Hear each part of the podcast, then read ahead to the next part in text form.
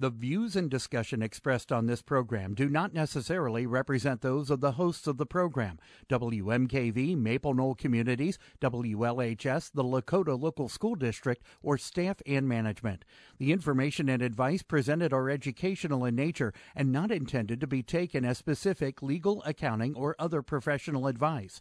Always consult with your own legal, accounting, or other professional before making any investment.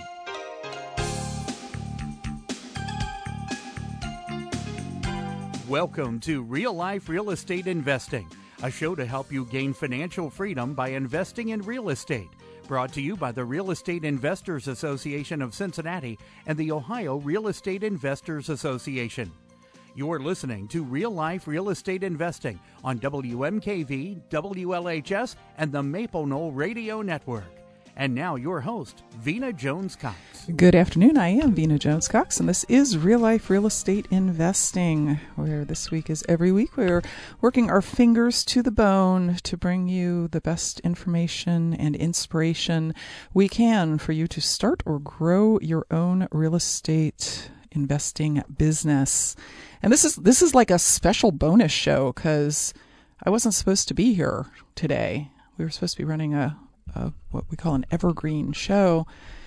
I was supposed to be in Saint Louis giving a talk to Heartland REIA in Saint Louis.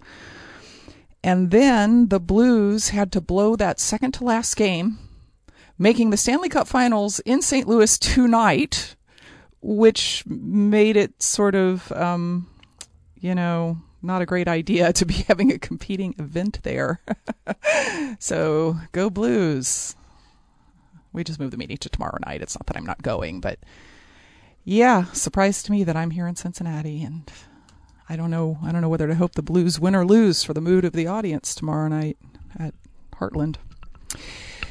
So today we're going to talk about a topic that has been, uh, it's been sort of evolving over the course of the past year or so, and that is opportunity zones. Some new information uh, came out recently from the government about uh, how these things are going to work, and it appears to just be getting better and better all the time. It's also a topic I know a lot of people are very curious about but don't know very much about. So I have invited our very favorite tax attorney, Mister John Heyer, to come on the air today and try to explain to all of us why we need to be uh, focused on these opportunity zones. He's joining us today from his now part-time temporary home in Columbus, Ohio. Welcome, John Heyer. Hey, Vena. And actually, I'm back in Puerto Rico already. Holy cow! You you you know you have to be back here in a week to give a two-day seminar, right? I'm only doing it for you, Vena. But you could have just stayed in Columbus and then driven down to Cincinnati on the twenty-second, and oh, it seems like that would have been easier. All the kids are here. All the kids are here, and they demanded beach time, and the drinking age here is eighteen, so there are evidently other activities involved. I see. I see. And, and, and, and now that we've we've weirdly brought up the fact that you live in Puerto Rico now, it, it and since we're talking about taxes, we, we might want to talk about why. My tax rate for my law practice in Puerto Rico is about six percent federal, state, and local income taxes combined. Yeah, I think that's something a lot of people don't understand about Puerto Rico, which, you know, is in fact a territory of the United States. It's not like you move to a foreign country. But I, ga- I gather this is something that uh, that uh, Puerto Rico did in order to attract people like yourself to come live on the island. Yeah, it's a unique status they have. The I R S follows you if you go to a foreign country. The only place this is conceivably possible, the territory, and Puerto Rico did exactly what you said. They're looking to attract various sorts of entrepreneurs, people who will hire, people who will spend money, and saving that kind of tax money is one heck of an incentive. Mm-hmm, mm-hmm. And one heck of a move from Columbus to Puerto Rico. Very different. Yeah, it's a little bit of a transition, but I'm looking out on the bay, and it's about eighty-three. Hmm. Nice. Yeah, well, um, F Y I, it is uh, eighty and incredibly humid here in Cincinnati, just in case you want to compare what you were doing to what we're doing here. Um, so we're going to talk today about opportunity zones, and the first thing I want to kind of get out there for people who are listening is, can you tell us who ought to be paying attention to this? Like, like for which kinds of investors is this an important thing to know a lot about? It can work for someone with a service business or a flipping business, but it is custom made for people who buy and hold, whether it's rentals or commercial.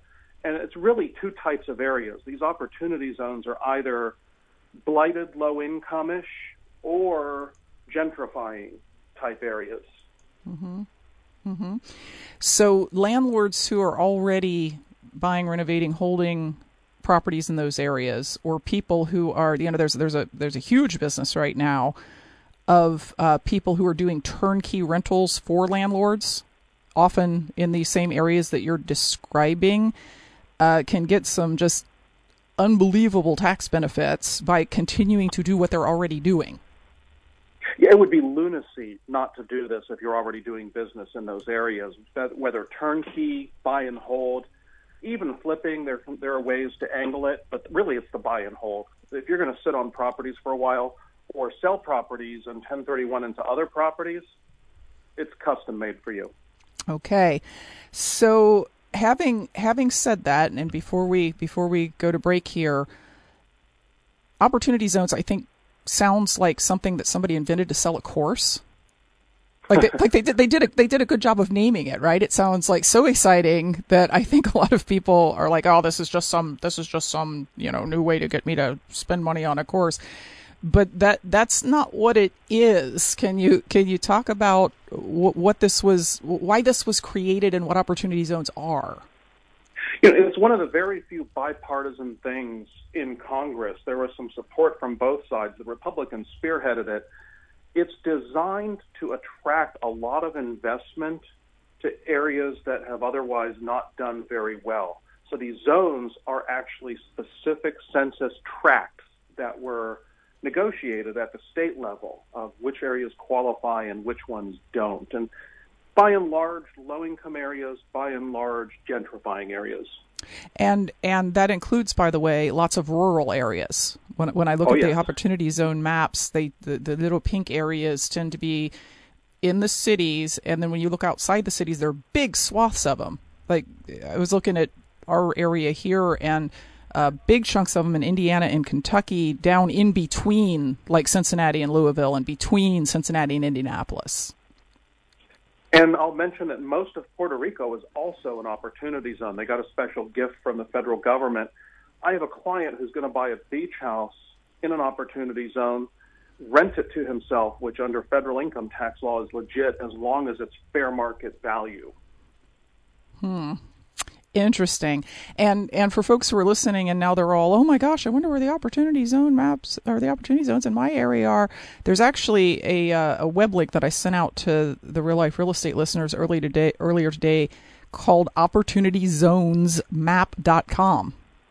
Opportunity Zones Map dot com, and the purple areas, or maybe they're meant to be pink, I don't know, uh, are the opportunity zones. So if uh, if you're not driving in your car listening, you're sitting someplace safe, you can go to Opportunity Zones Plural Map dot com and uh, see what it is we're talking about. And we are going to take your questions about the opportunity zones, what's required, uh, what the possibilities are. I'm sure there's folks out there who have specific questions that they already had in mind.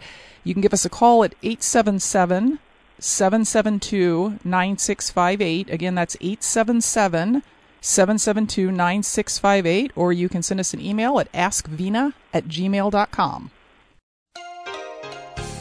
Welcome back to Real Life Real Estate Investing. I'm your host, Vena Jones-Cox. We're talking today about opportunity zones, and there have, there have been some new developments in opportunity zones over the last uh, few months. It seems to be an evolving thing up in Washington, and so we're gonna we're gonna kind of cover the basic parts of it, but then also this new stuff that is happening that has John weirdly excited. Like, he gets more animated talking about opportunity zones than just about anything I hear him talk about, other than a really high quality bottle of rum.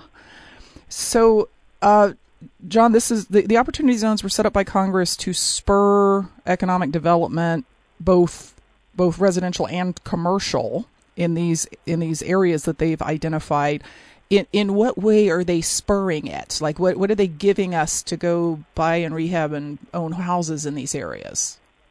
Massive tax benefits. It's rare I say this, but for the people for whom it fits, it's even better than a Roth I R A. And I almost never say that. Uh, let's go through the benefits. Benefit number one, if you have capital gains and you're able to invest those capital gains, so let's say you sold a rental property back in two thousand eighteen, anytime in two thousand eighteen, or you have a K one from a partnership or S-Corp return from two thousand eighteen, you have till June twenty-eighth to invest the amount of money equal to the capital gain in one of these funds, which is really just a, a basically a glorified L L C. If you do that, here's what happens. First, the capital gain is deferred until twelve thirty-one twenty-six. You got an extra seven years to plan on paying that. You don't have to pay it now. Second, up to fifteen percent of those capital gains can be forgiven if you hold the fund, that is the L L C, long enough. And here's the big one. I like to call this the J-Lo benefit because it's a it's a marvelous large back end. It is tax-free if you hold the L L C, the Opportunity Zone Fund, for ten years. Once it turns ten, it can sell Opportunity Zone properties that generate a capital gain, such as rentals, tax-free, and not pay back all the depreciation they took over the years. And you've got about twenty years to play that game, right? So if you set one of these up now, it turns ten in twenty twenty-nine. You have till twenty forty-seven to buy, rehab, or, or do what you're going to do with the property, rent it out presumably for a while, and sell it. And now that the fund is past ten years old, those sales are tax-free with no depreciation recapture. You put all that together, and it's a ridiculous level of tax benefit. Okay, so let's let's let's walk through this with some real fake numbers, okay? Um, I'm getting ready to sell a property that I have owned for about thirty years. That that part's true. I'm going to have about twenty-five thousand dollars in capital gains, but I also have to recapture all of the depreciation, which is all of it. Like, it's it's almost over with.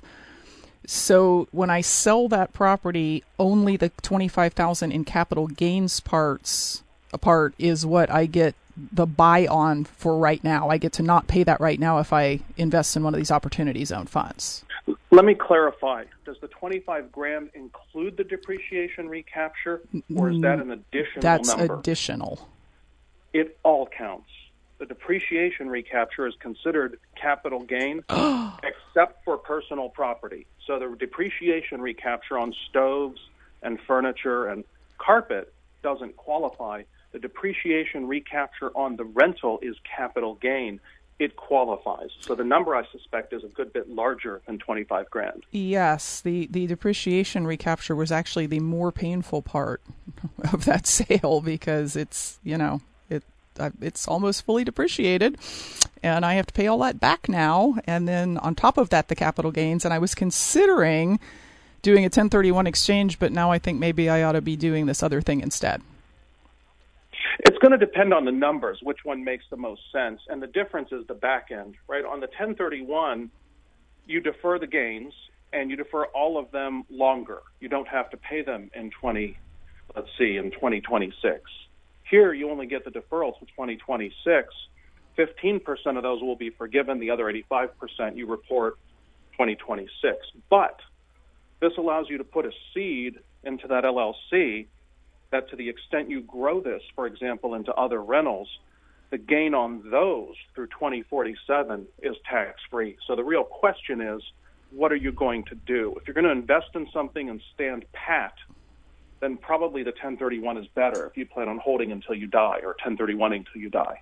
On the other hand, if you intend to keep growing this thing and turn this seed into something, then I think the Opportunity Zone is the better option. Interesting. Okay. So When I sell when I sell this property, I'm gonna have uh, it's gonna it sells it's selling for eighty. I owe forty, let's call it. I've got twenty five thousand in capital gains, and pretty much all the rest of the eighty is, you know, d- going to be depreciation recapture taxed.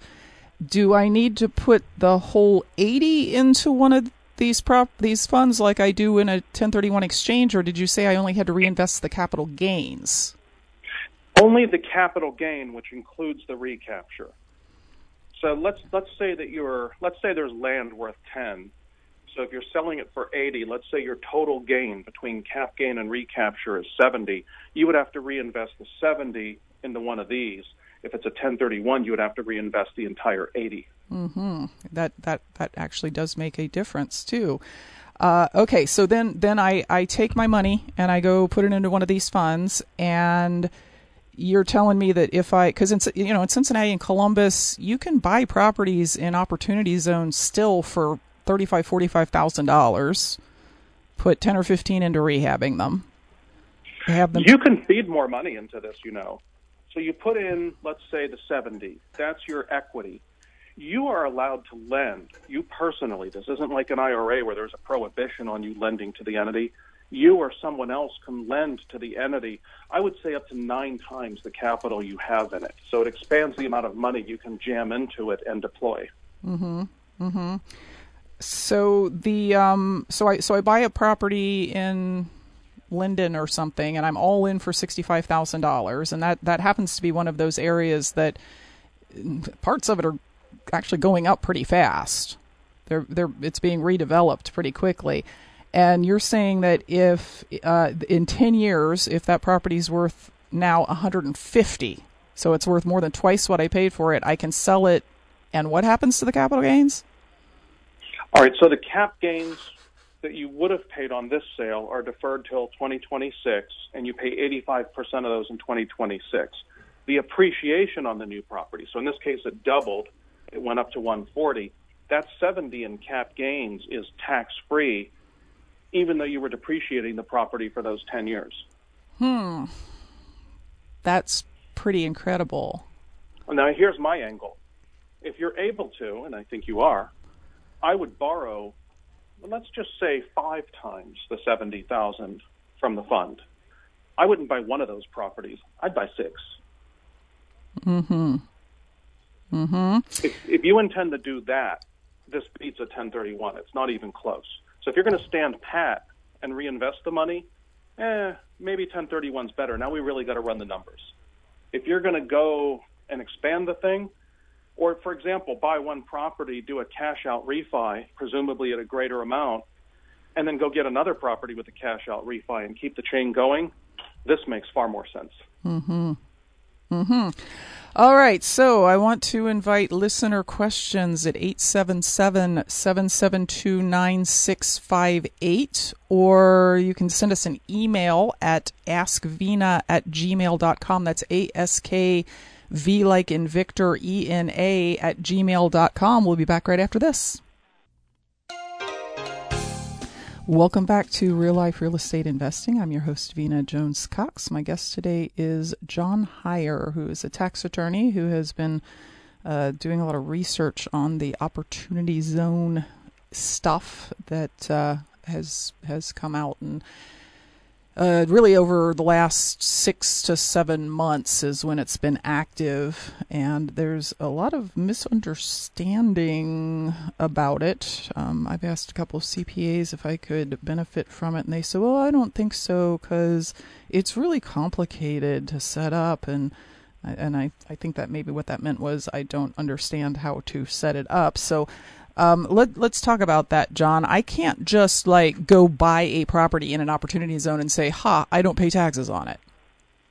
No, there are some moving parts, but they're not as bad as it could be. You should set up an Opportunity Zone fund, which is a specially set up L L C. It meets certain requirements.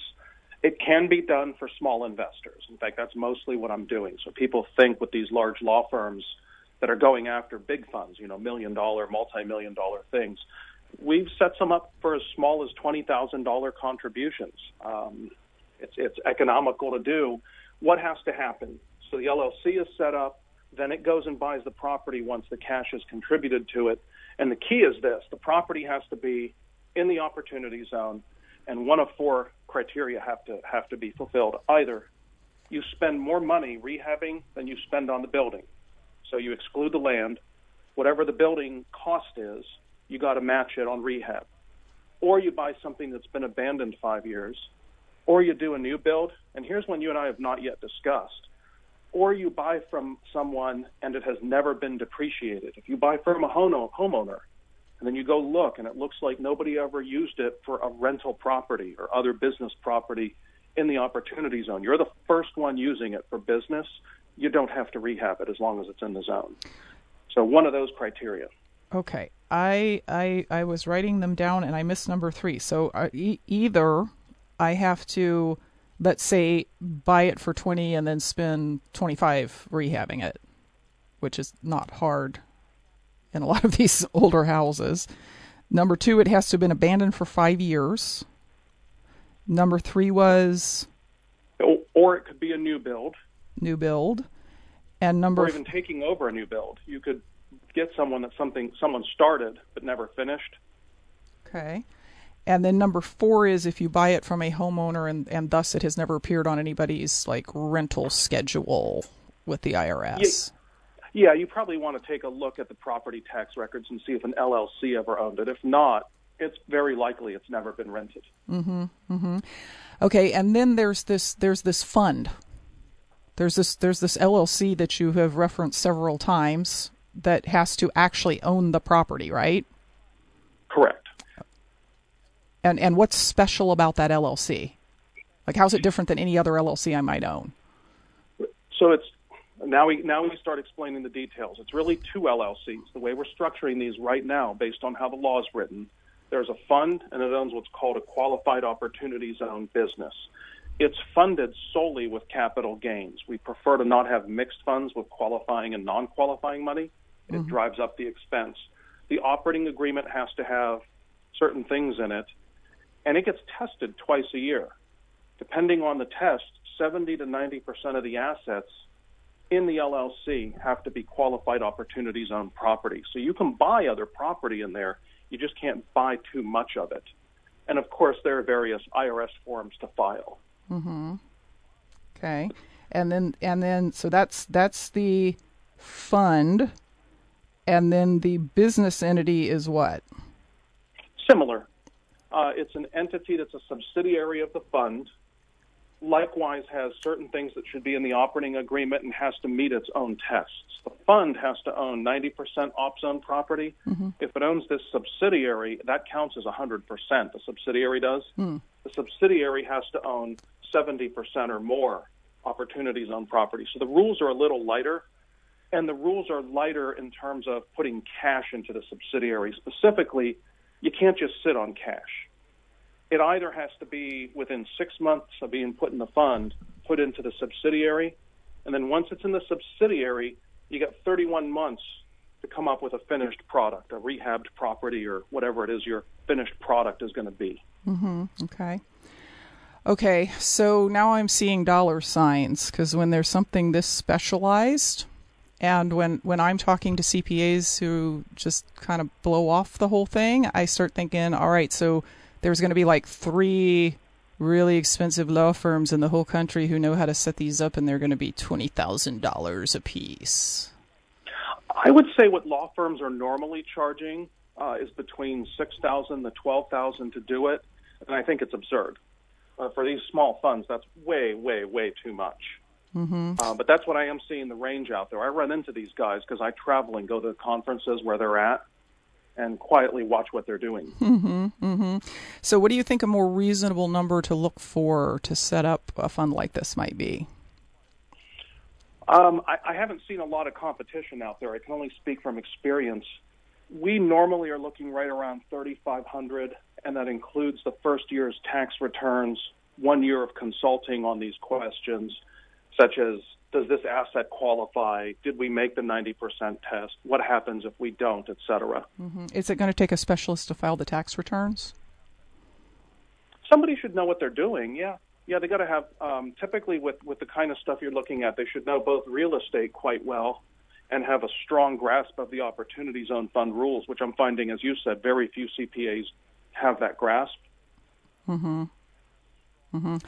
Okay, so as always, when the when the I R S or the government gets involved, there are going to be some hurdles to jump through, which is why we why we learn this stuff before we jump in and try and do it, because I bet there's a bunch of people out there right now just buying properties in low-income areas and saying, see, now I don't have to pay taxes. And yeah, we've had a few of those. We've been able to fix a few where people bought opportunities on properties without bothering to check the rules. We've had a few where we were able to fix it. It wasn't far enough off that it was fatal. And unfortunately, I have seen quite a few where people went and did this themselves, and I just couldn't fix it. They they, they passed up the time to comply with the rules. Mm-hmm, mm-hmm. All right, so let, let's go to some questions from listeners. Uh, and the, the first two are, are, are sort of similar, and I think I'm gonna I think I know what you're gonna say, and that you'll be able to dispose of these pretty quickly. Uh, this one is from Sam. He says, if I already have a rental in the zone with a mortgage in my personal name, is it possible to convert its use for the tax benefits? The only way that would work is if it was acquired after January first of eighteen into an L L C that either owns nothing else or very little else. Those are the ones we've been able to salvage. If it was acquired before that date or into an L L C with a bunch of other stuff, we're probably out of luck on that. Similar question. If I have a land contract started five years ago in an opportunity zone and I buy out the remaining balance this year, would it qualify? And I think what he's saying is he's the vendee. He's buying it on a land contract, and maybe his balloon has come up and he wants to cash it out this year and is wondering if he can put it in an, oppor- in an opportunity zone fund. Unfortunately not. The fund has to buy it, and the land contract under tax law is considered a purchase. So he's deemed to have bought it four or five years ago. Mm-hmm. Okay, so Jonathan, next one. Not this one. Next one. Uh, okay, question from Sarah. What would be the characteristics of a lease option deal that might meet the trade or business test for capital gains versus one that would fail that test? And, and let me give let me give a little background on this, John, for listeners who that just might have been like too many too many jargony words. Uh, what she wants to do is she wants to buy a property there, and then instead of renting it, she wants to lease option it to someone in the hopes of creating a homeowner. And her question is, uh, is there any way to structure that to meet the trade or business test that the I R S has for whether you actually get the tax deductions? Yeah, you probably want to make sure that you're still on the hook for maintenance and maybe a few other things. Here's the test. If it looks like a triple net lease where the the, the person renting is on the hook for taxes, insurance, and all the work, that's a problem. With most lease options, the landlord's still on the hook for insurance and taxes. So probably between that and just a little bit of activity on, say, maintenance, and it's probably still a trade or business. Mm-hmm.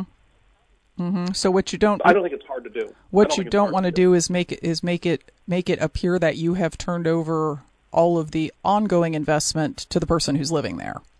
Exactly. Okay.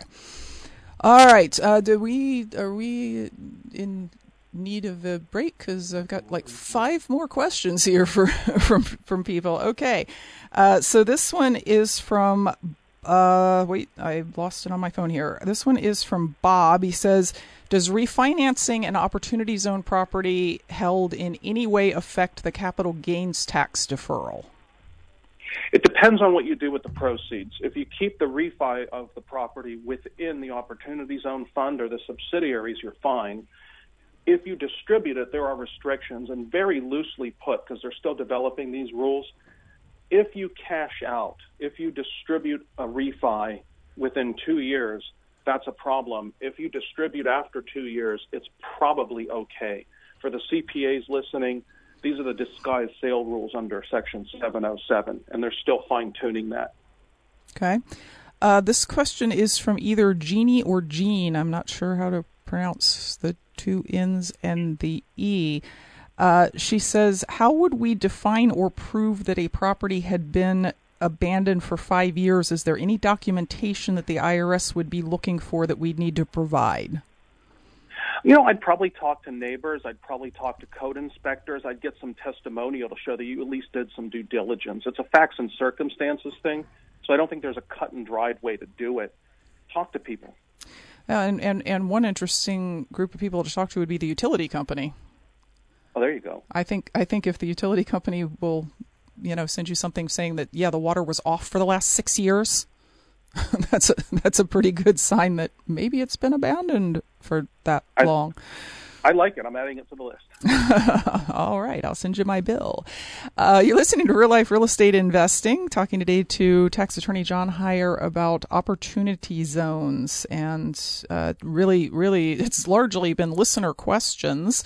So if you have a question, you can either give us a call at eight seven seven, seven seven two, nine six five eight, or alternatively, you can send it to ask vena at gmail dot com. Welcome back to Real Life Real Estate Investing. I'm your host, Vena Jones-Cox, talking today to John Heyer, who, uh, by the way, is uh, doing, along with John Bowen's, a two-day seminar on I R A and retirement fund investing here in Cincinnati on June the twenty-second and twenty-third. I just attended that last weekend, and um, I thought I had completely studied all of that stuff to the nth degree, and I learned a bunch of stuff, and I learned some new strategies that uh, I did not know one could do in an I R A or four oh one k or health savings account. It's being sponsored by the nonprofit Cincinnati REIA, and you can get more information about it and grab a seat at Cincinnati R E I A dot com. That's Cincinnati R E I A dot com. Now, John, you know, I'm so, like, real estate oriented. I forget that there's such a thing as capital gains on other kinds of investments. And I was just looking at the I R S's website about opportunity zone funds, and it, it, you know, everyone else probably knew this, but apparently you can sell stock and reinvest the capital gains into opportunity zone funds. In other words, unlike a like-kind exchange, things don't have to be like kind. Any capital gain can be rolled into one of these. Yes, that's uh, that that's very interesting for people who are uh, thinking about getting off the stock market roller coaster. And I'm I'm sure that you have uh, already seen this. Uh, there are now a lot of funds being set up where people can just they can put their money in there, and then the folks who own the fund actually go out and find the properties and do the rehabs and manage them and all that stuff. So, like, almost immediately people started setting up passive ways for people, for folks to do this. Right. So, so different models. It's a great way to attract money because of all the tax benefits. The money that's being attracted is generally happy with a lower return because the tax benefits jump up the return. Or you set up a do-it-yourself, you're going to run it. The, the whole gamut, the whole range is in play. Mm-hmm, mm-hmm. So if, if all I'm doing is investing my capital gains in somebody else's fund, in order to get these tax benefits, do, do I need to do anything else? I mean, do I need to do I need to be like a partial owner of the properties, or can they treat that like it's just a, you know, a pool of mortgage money that they can go buy properties with? Can they can they just say, no, you know, you don't own any of the properties, you just get a six percent return? They can say that. It's whatever it's whatever you negotiate. The tax benefits are not diminished. Merely the economics change. How much will they produce in terms of profit? How are they splitting that profit with you?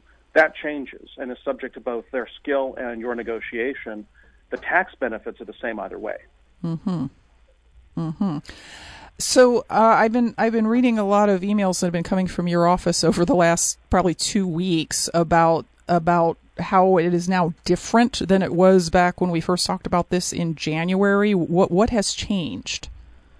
A number of things. I'm still reeling from the fact that I R S regulations, for once, actually simplify and clarify the law, and second, instead of narrowing what you can do, expand it.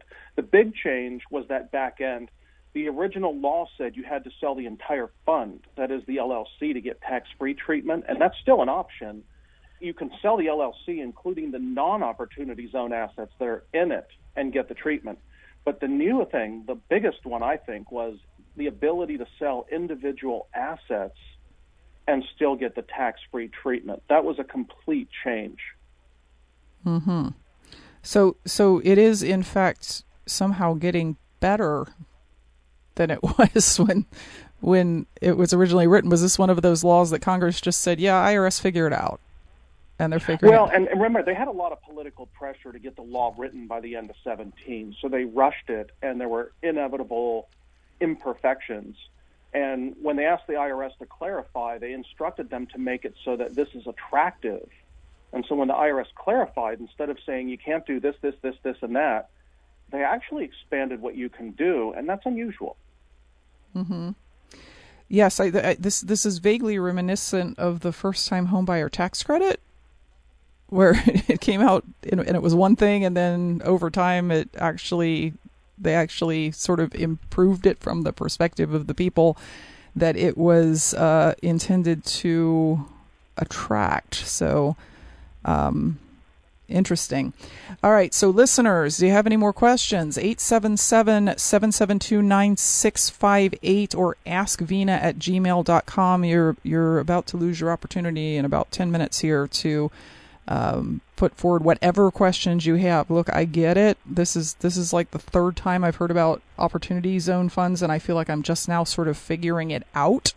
Uh, but it, you know, if you have a question and you're like, everyone else probably knows this, I bet you any amount of money uh, that they do not know it. So again, eight seven seven, seven seven two, nine six five eight or alternatively ask vena at gmail dot com.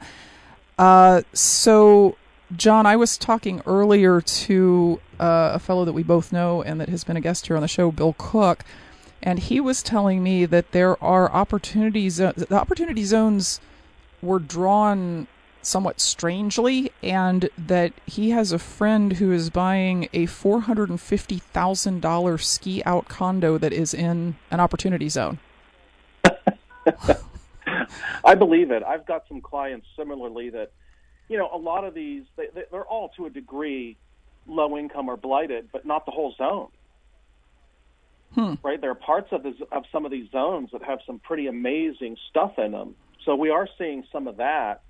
Let me throw out one other thing, Vena. You had mentioned what did the new regs change. The general rule is you have one hundred eighty days to invest a capital gain. That's the normal rule, mm-hmm. but there are two big exceptions. If your capital gain comes through a K one, in other words, you got it from a partnership or S-corporation, or it's what's called a twelve thirty-one asset, which includes most rental properties, you have one hundred eighty days from the end of the year you sold it in. And that's why you still have one hundred eighty days from December thirty-first for anything that came through on a K one or sale of assets like rentals. I wanted to mention that one because that was another big change. And that's why we're seeing a rush right now. June twenty-eighth is the deadline for those types of gains. Okay. Okay. Um, so I'm hoping you're going to understand this question, John, because I'm not fully sure I do. This one is from J C in Las Vegas.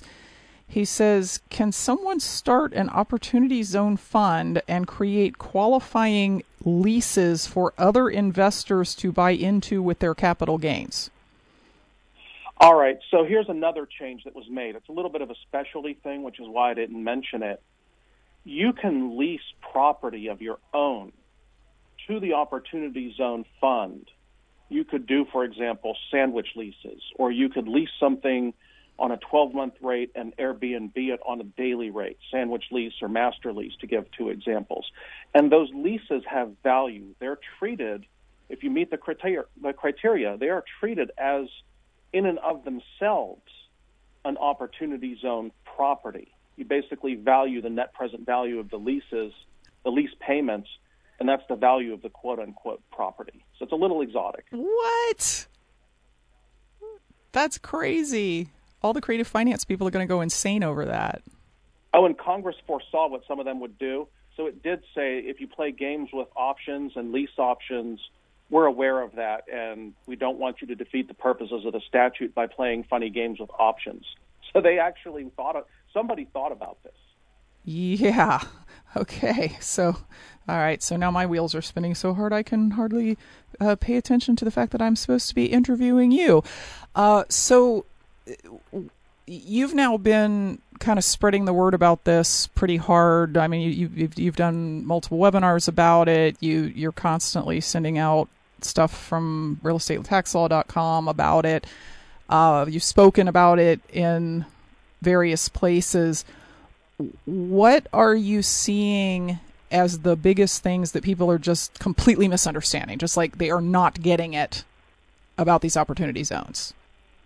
Yeah, I think you hit the big one. They think they can just go buy a property in the zone and boom, they get the magic benefits. There are specific I's to be dotted and T's to be crossed.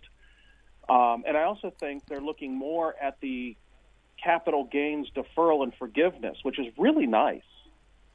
And I think a lot of them are still not thinking about what it means to be able to sell tax-free starting in ten years, to buy, to rent, and then to sell. Let's say that the fund turns ten in twenty twenty-nine, you buy a property in twenty thirty-two, rent it out, sit on it for a little bit, sell it in twenty thirty-five, tax-free. I don't think they're seeing that back end. Oh, so so the only the fund has to be ten years old, not the property itself. Like like as you... the law as the law is presently written, that's correct. And we think they're going to keep that interpretation. There's been some discussion of, are they going to keep it that way? They could change it.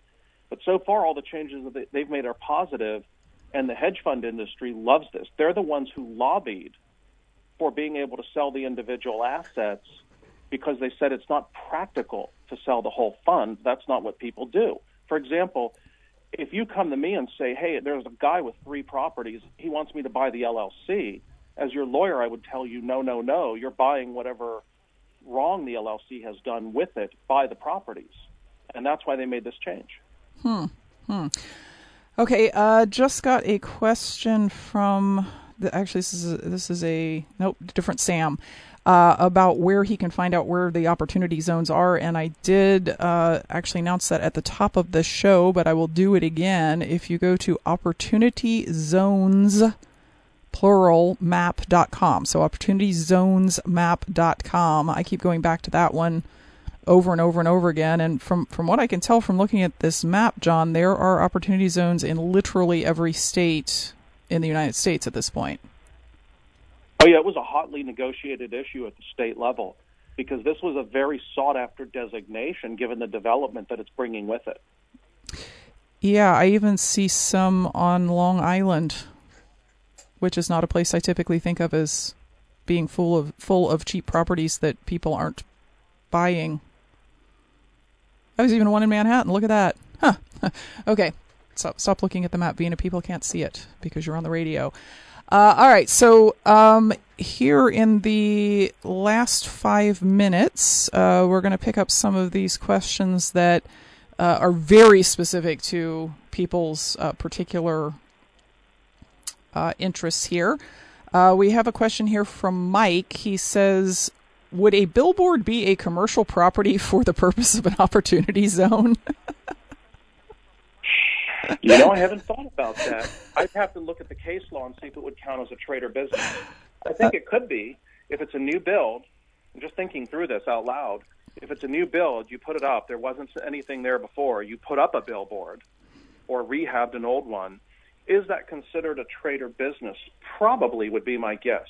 Probably. I'd have to take a look at Code Section one sixty-two case law to see, but I'll bet you it is. Mm-hmm. Okay. Um, and then we have a question here. I'm sorry, I took my cursor off of askvena at gmail dot com, and I lost it. Where did it go? Uh, okay, so like we literally have like three minutes left here, and I don't know if this is one that you can ev- even answer in three minutes, but Sandeep says he bought a property in twenty nineteen. What would the steps be to convert it from his personal name into an opportunity zone structure? If you can just give us like high level, what has to happen next? I think he, I don't think it's doable because the, the requirement under the statute is the opportunity zone fund has to buy the property. So the only way I can salvage past transactions is to argue that the L L C you have really was a fund all along. And sometimes we've been able to do that. But when you buy it personally, it's pretty hard for me to argue that you're a corporation or a tax law partnership. Mm. Okay. So I don't, I, I don't have a good answer for that at this point. Okay. So most, uh, most conventional loan, the conventional loans anymore cannot be made to L L Cs. And we, we've seen this, we've actually talked about this on the radio before, you and I, from an asset protection standpoint, that many times if we want to refinance a property, we kind of have to take it out of the L L C, put it in our personal name, and then put it back into the L L C. And I assume that is something that absolutely one hundred percent cannot be done. Actually, you know what? I think it can be done as long as you put it back in the L L C, and there's the key, because you run into a potential due-on-sale issue. Um, but given the tax dollars at stake, I would probably chance it as long as you're comfortable with due-on-sale risk. And here's why. Tax ownership is not always who has the deed. Tax ownership goes to who owns the burdens and benefits. And I think briefly changing the name on the deed to you instead of the L L C does not change tax ownership if we're careful about it. A great example is a land contract. When I land contract to you, I'm on title, but the I R S considers you the owner. I think this is a similar situation. So I think that that refi issue you mentioned does not kill it. Go ahead and move the deed to your name briefly. You've got some risk. It's gray law, but I think it's very low risk. Hmm. Interesting. But of course, you know, talk to your talk to your con- tax consultants personally about the personal situation before you go take some advice that you heard on the radio. Uh, okay, well, John, that was uh, very enlightening to me, and I hope to lots of other people. I can tell that this is going to be one of those things that, that some people really dig in on and learn and look like geniuses a decade from now for having done it, and other people will blow it off and say, you know, too much red tape, too much work, too much money to set up the entity. Uh, but um, appreciate you coming in and helping the folks who are going to grab onto it to do that. I'm happy to help you keep what's yours. Thank you, John. You've been listening to Real Life Real Estate Investing. We'll be back next week with more information to put you on the path to financial independence through real estate investing. Until then, happy investing.